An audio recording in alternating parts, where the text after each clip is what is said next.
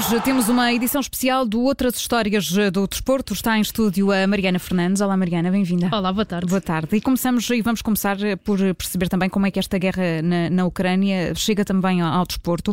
E vamos começar com uma demonstração de apoio ontem eh, no Estádio da Luz. O Estádio da Luz inteiro eh, esteve por lá a aplaudir Yaramchuk, o avançado ucraniano do Benfica, e nós temos aqui um registro desse, desse momento. Vamos ouvir.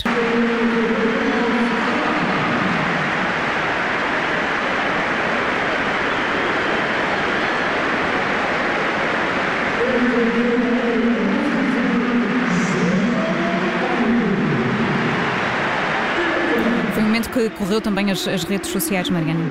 Sim, eh, a verdade é que correu as redes sociais no mundo inteiro. Eh, os jornais também no mundo inteiro, está a ser notícia no mundo inteiro. Foi o grande momento da noite, foi o grande momento da jornada, diria até que será o grande momento, talvez, desta temporada do campeonato. Foi ao minuto 62 deste jogo do Benfica contra a Vitória de Guimarães, no Estádio da Luz. Darwin saiu, Yaremchuk entrou uh, e recebeu esta ovação gigantesca que pudemos ouvir por parte dos adeptos encarnados que tinham demonstrado esse apoio, na verdade, desde o início com bandeiras da Ucrânia, com cartazes, com mensagens que foram aparecendo nas bancadas ainda antes do início do jogo. E antes de entrar em campo, Yaremchuk recebeu então a braçadeira de capitão das mãos de Vertonghen, num momento simbólico que que o Benfica criou para homenagear e apoiar o jogador e que o deixou claramente surpreendido.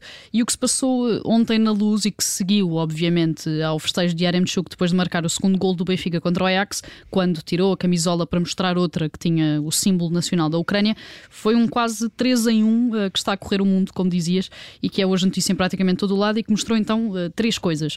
O apoio incondicional de um clube a um jogador, espelhado na questão da braçadeira, obviamente, e nas declarações também de Darwin e do próprio treinador, do Nelson Veríssimo, que explicaram que o balneário está eh, completamente ao lado de Yaremchuk, o apoio incondicional dos adeptos a um jogador, espelhado até nas muitas crianças que estavam nas bancadas eh, com cartazes ou com bandeiras, uhum. que podem até não perceber exatamente o que se está a passar na Ucrânia, mas que já perceberam que é preciso ajudar, é preciso apoiar aquela pessoa que ali está, e claro, o apoio incondicional de uma equipa a um jogador, porque ficou claro que todos os jogadores do Benfica quiseram oferecer a Yaremchuk um golo contra o Vitória de Guimarães, que acabou por não aparecer, e esse 3 em 1 ficou também também claro na emoção uh, do avançado ucraniano, que não, deixou, não chegou a deixar cair as lágrimas, mas que ficou uh, claramente emocionado com tudo o que se passou e que tem, obviamente, motivos para isso. Ele depois deixou também uma curta mensagem nas redes sociais a agradecer o apoio em nome da Ucrânia, em nome do povo ucraniano.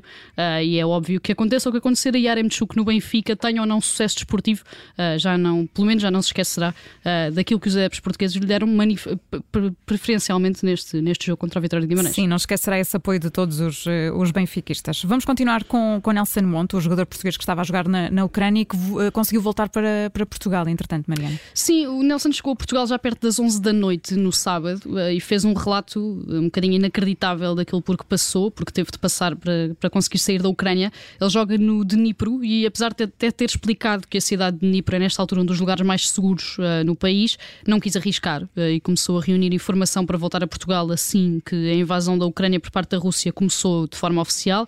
Foi apoiado pelo governo português, pela Embaixada Portuguesa na Ucrânia, pelo Sindicato de Jogadores, pela Federação Portuguesa de Futebol e até pela própria Câmara Municipal de Vila do Conde, onde ele é natural, ele jogou no Rio Ave até. E uh, quando chegou já no aeroporto, acabou por então contar os primeiros passos de uma viagem que na verdade não foi mais do que uma fuga.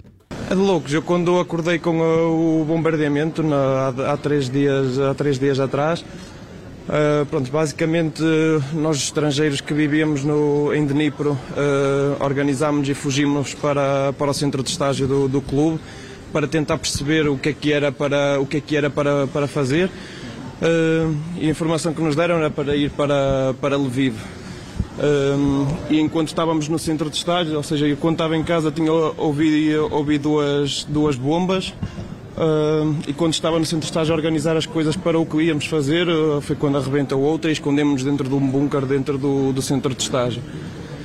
Uh, e entretanto, pronto, fizemos já a estrada e quando já estávamos mais ou menos a 40 minutos da estrada, tivemos a informação que podíamos ficar no hotel do, do nosso presidente. a pernoitar, que era um local seguro, apesar que neste momento não havia locais seguros na, para mim em lado, em lado nenhum. Eh, o Nelson Mendes, por ter sido uma história que surgiu tão rapidamente, ou seja, logo na quinta-feira, quando depois daquela madrugada em que todos nos apercebemos que a guerra tinha de facto começado, uh, começaram logo a surgir notícias de que o Nelson Monte era o único jogador português a jogar na Ucrânia, de que era uh, o jogador que queria sair, que queria fugir de forma imediata, tanto que ele na altura nem falou, uh, nem teve grandes declarações à comunicação social portuguesa, só a partir do momento em que se percebeu que estava em segurança e que ia conseguir voltar a Portugal, é que começou a falar de forma mais extensa e tornou-se um bocadinho por tudo isso a grande figura da ligação portuguesa, obviamente, pelo menos no, no que toca ao desporto, a tudo o que se está a passar na Ucrânia. E uh, quando chegou aqui no aeroporto também ainda explicou que, na verdade, nunca pensou sequer na possibilidade de não conseguir uh, regressar a Portugal. Nunca me passou isso pela cabeça. Aquilo que eu mais pensava era dos meus filhos, na, na minha mulher, na, na minha família, mas era não saber como é que ia chegar a Portugal, porque ainda hoje na, na fronteira foi muito complicado para, para, passar a, para passar a fronteira, porque quando eu chego lá de, de carro uh, era uma fila inacreditável, de, porque para além das estradas uh, fracas uh, existia, existia o, o trânsito. E, e era uma fila incrível para fugir do, para fugir do país. Então o que eu fiz foi deixar o carro mais ou menos a 10 km da, da fronteira e fazer o resto do percurso a pé para passar. Mas o problema é que quando chego à fronteira uh, só estavam a deixar sair mulheres e crianças. Esta ligação de Portugal a tudo o que está a passar na Ucrânia também passou, obviamente, por Paulo Fonseca, que faz parte deste voo de repatriamento que chega hoje a Portugal, vindo de Kiev. Sim, porque, às 11 da noite. Exatamente, uhum. porque o antigo treinador do, do Shakhtar Donetsk ficou retido na capital ucraniana com mulher, que é cidadã ucraniana, com os filhos também. Mas a verdade é que as instituições portuguesas não têm apoiado apenas os eh, cidadãos portugueses que estão na Ucrânia e têm recebido muitos pedidos de ajuda também dos jogadores e jogadoras eh, brasileiros, que, obviamente, pela proximidade da língua e por verem que os organismos portugueses estão a conseguir, de facto, eh, resgatar todos os que estão na Ucrânia e que querem voltar, pedem eh, ajuda a Portugal e foi precisamente isso que nos disse hoje Joaquim Evangelista, presidente do Sindicato dos Jogadores, em entrevista no programa Nem Tudo que vai a Rede é Bola, aqui da Rádio Observador, que revelou então que jogadores e jogadoras eh, brasileiros têm pedido aos portugueses os contactos do sindicato para pedirem ajuda e para conseguirem sair da Ucrânia da forma mais breve possível. Bom, Mariana, nesta edição especial do Outras Histórias do Desporto, vamos falar também da Liga Inglesa, eh, porque este fim de semana foi também marcado por várias homenagens também, não é?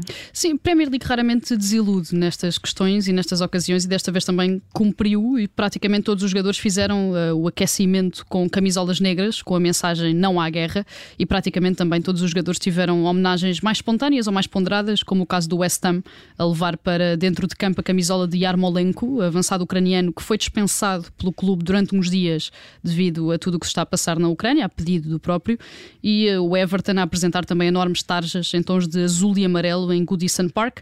Foi neste jogo, aliás, que esteve a grande figura de tudo isto em Inglaterra, Zinchenko, lateral ucraniano do Manchester City, portanto colega da equipa de Bernardo Silva, de João Cancelo, de Ruben Dias, já tinha apoiado o gesto de Yaremchuk precisamente na Liga dos Campeões, já tinha deixado também uma mensagem um bocadinho agressiva dirigida a Putin nas redes sociais, que ele próprio também acabou por apagar, e foi uh, o protagonista deste jogo da Premier League sem sequer precisar de sair do banco de suplentes. Ainda durante o aquecimento, correu eh, até à zona do meio campo para abraçar Mikolenko, ucraniano do Everton, portanto, jogador adversário, e depois não conseguiu evitar as lágrimas quando todo o estádio fez então a tal homenagem com bandeiras ucranianas antes do apito inicial.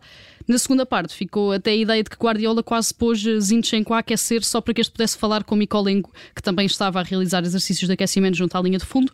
Os dois jogadores tiveram a conversa durante largos minutos e eh, Zinchenko é mesmo uma das caras, nesta altura, da resistência que o desporto tem demonstrado à invasão da Ucrânia por parte da Rússia. Certo, e esse também foi o momento que correu as redes sociais. Exato. Mariana, nas outras modalidades, este, este conflito também tem sido tema em praticamente todo o lado.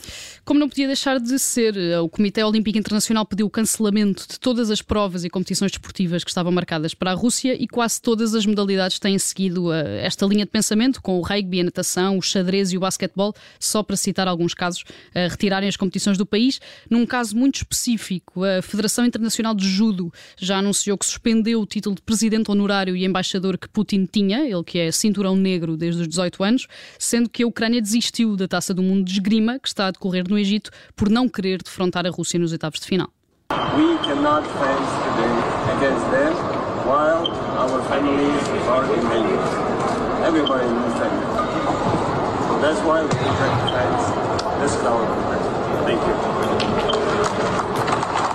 Estamos a ouvir, a ouvir neste som, Mariana? Estamos a ouvir o capitão da seleção de esgrima da Ucrânia, que numa tradução muito livre explica aos delegados que não podem, que a equipa não pode competir contra a Rússia quando tem as famílias em perigo em casa, quando todos os cidadãos ucranianos estão também em perigo. As palmas que se ouvem no fim eh, são também de dois dos jogadores russos eh, que tiveram essa coragem de aplaudir a decisão dos adversários. Os jogadores ucranianos saíram do recinto com um cartaz onde se lia Parem a guerra, salvem a Ucrânia e parece-me que o gesto foi apenas também o primeiro capítulo daquilo que muito provavelmente vamos começar a ver repetido em várias modalidades. E vamos terminar com uma decisão tomada hoje pela UEFA. Uma decisão que vai abrir um precedente e que dificilmente vai ser isolada. A UEFA decidiu afastar o Spartak Moscovo da Liga Europa, o que significa que o Leipzig, da Alemanha, e onde joga o português André Silva, vai passar automaticamente para os quartos de final e que os russos foram uh, praticamente desclassificados. É um passo que acaba por encaixar com aquilo que tem sido a postura da UEFA, que demorou também poucas horas a decidir que a final da Liga dos Campeões ia mesmo sair de São Petersburgo uh, para Paris, num processo que foi muito mais célere até do que aquilo que era expectável. Por outro lado, a FIFA tem tido posições um bocadinho mais limitadas e conservadoras, depois da República Checa, a Suécia e a Polónia terem uh, recusado jogar contra a Rússia no play-off da seleção mundial, a FIFA anunciou que a Rússia não poderá jogar em casa, mas sim sempre em campo neutro, e que não poderá jogar sobre o próprio hino nacional ou a própria bandeira, algo que se assemelha, por exemplo, às sanções aplicadas pelo Comitê Olímpico Internacional em relação aos casos de doping, para além de que uh, os jogos também serão sempre à porta fechada. A Polónia mantém a posição, a Suécia também, dizem que não jogam contra a seleção uh, russa, independentemente do nome, independentemente da bandeira. Este será um problema que a FIFA terá de resolver nos próximos dias, sendo que, uh, e é também uma notícia de última hora que está ali a passar nos rodapés das televisões, a imprensa inglesa está a avançar que a FIFA vai mesmo avançar com a exclusão de todas as seleções russas, todas as equipas russas do futebol internacional. É ainda algo que não é, obviamente, confirmado, que a FIFA ainda não confirmou, mas que é a acontecer. vai também deixar, e temos de pensar um bocadinho nisso também, vai também deixar muitos atletas russos sem saberem propriamente o que fazer daqui para a frente.